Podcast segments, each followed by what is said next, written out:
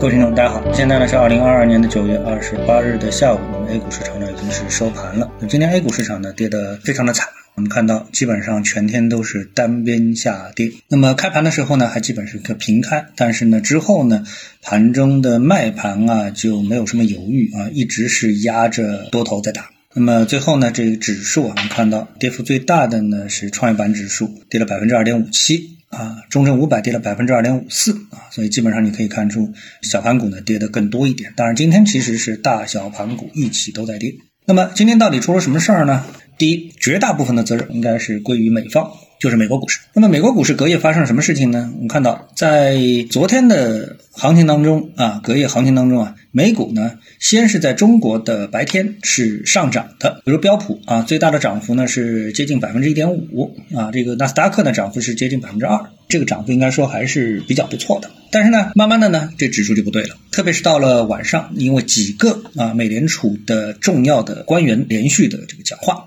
那么里面呢有一个呢叫布拉德，那么他是美联储成员当中就是有投票权的这个当中呢，他是最鹰派的一个人啊，他最喜欢加息紧缩。连番的轰炸之下呢，那市场呢就就慌了。那这时候啊，我觉得啊，这美国它为什么要加息？实际上呢，我觉得中国股民啊特别能理解这一点，就是股市下跌，实际上呢意味着这个消费萎缩，消费萎缩呢才不会呢对经济啊产生这个提振作用。比如说我们现在发新股啊，那么我们每天都在发新股，那么我们希望什么？我们希望股市好，股市好之后呢，哎，大家投资热情旺盛，然后呢就把钱投到股市里面，投到股市里面实际上就是投资实体经济，对吧？那市场的整个的经济就更加的旺盛，然后这时候呢，对于美国来说呢，这个就有点饮鸩止渴啊，就它通胀呢就下不来，因为这个投资也旺，消费也旺，那你让美国的这个通胀怎么下来呢？对吧？所以呢，美联储呢正是因为怕这一点，所以拼命的打压美国股市。但是他这个打压美国股市啊，没关系，因为呢，他这个打压的手段，一个是加息，一个是口头恐吓，那么双管齐下之后呢，导致呢，一个是美国股市下跌，另外一个呢，加息呢，导致全球的这个资金啊向美国流进，所以呢，随着时间的推移啊，美国的无论是国债市场还是美国的这个股票市场，倒不一定差，但是呢，很有可能就会对全球的经济造成非常大的伤害，所以我们说啊，责任啊都在美方。啊，今天呢，无论是欧洲股市的下跌，还是东亚股市、中国股市的下跌啊，那责任都在美国，特别是美联储啊，都在他们身上。这是第一大利空。然后呢，莫名其妙的呢，又发生了一个北溪二号啊，也就是俄罗斯向欧洲输送天然气的轨道发生了巨大的爆炸啊，这是毁灭性的爆炸啊，基本上啊，那这个短期内是不可能修复的。我们从这个照片和新闻当中都看到了，这这管道啊，还不是在陆地上，它是在海里面啊，这修起来难度就更大。那么这个就基本上是断了这个欧洲，特别是德国啊，在今年冬天能够取暖的这个念头啊，这属于是一刀两断，谁炸不重要，反正今年德国人是要彻底的受冻了啊。那么这个同样引发了市场的一个看空。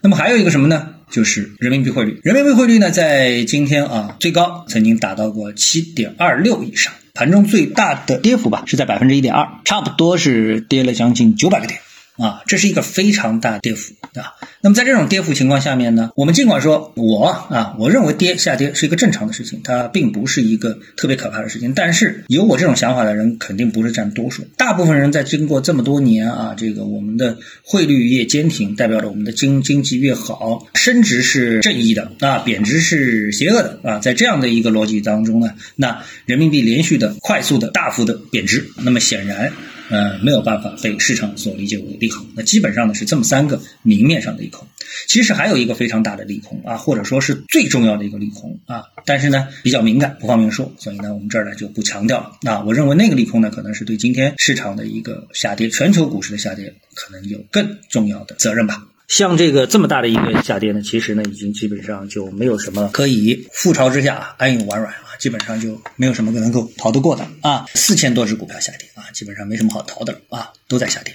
好，那么后面半段呢，我想跟大家聊这么的一个故事。在今天早晨的我的节目当中呢，我们看到有一位投资人呢给我留言，他留言说什么呢？他是这么说的，他说啊，呃，发现你啊永远都在引导向好啊，不管什么情况。那么显然，最近我们看到 A 股呢一直在跌，但是呢，我呢一直是跟大家说，哎，有这个利好，有这那个那个利好，很多大家没有发现的利好，对不对？是不是代表我错了呢？如果从行情的走势判断上来说，那么我当然是错的啊，这点我承认。但是我们放在股票市场上面啊，你有没有发现这么一个问题？就是我们以巴菲特来作为一个举例，巴菲特是不是永远看好美国股市？巴菲特有没有说过？他说：“哎，你如果说从来没有人能够通过做空自己的祖国而发家致富，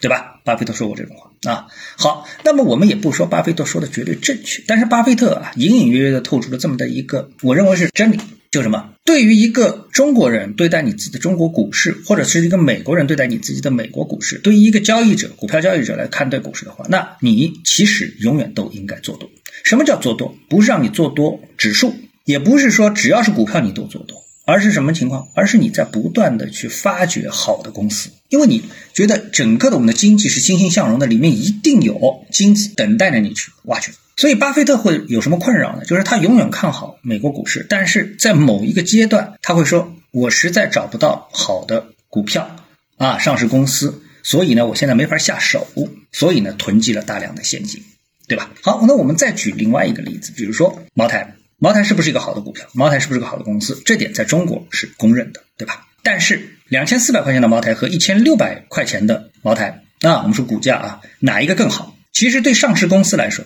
一样好，但是对于投资者来说，显然是一千六比两千四要好，对不对？但是你不能说两千四跌到了一千六了，茅台就变成了一个坏股票，变成了一个坏的上市公司，对不对？而是说它给了你更好的出手的一个机会，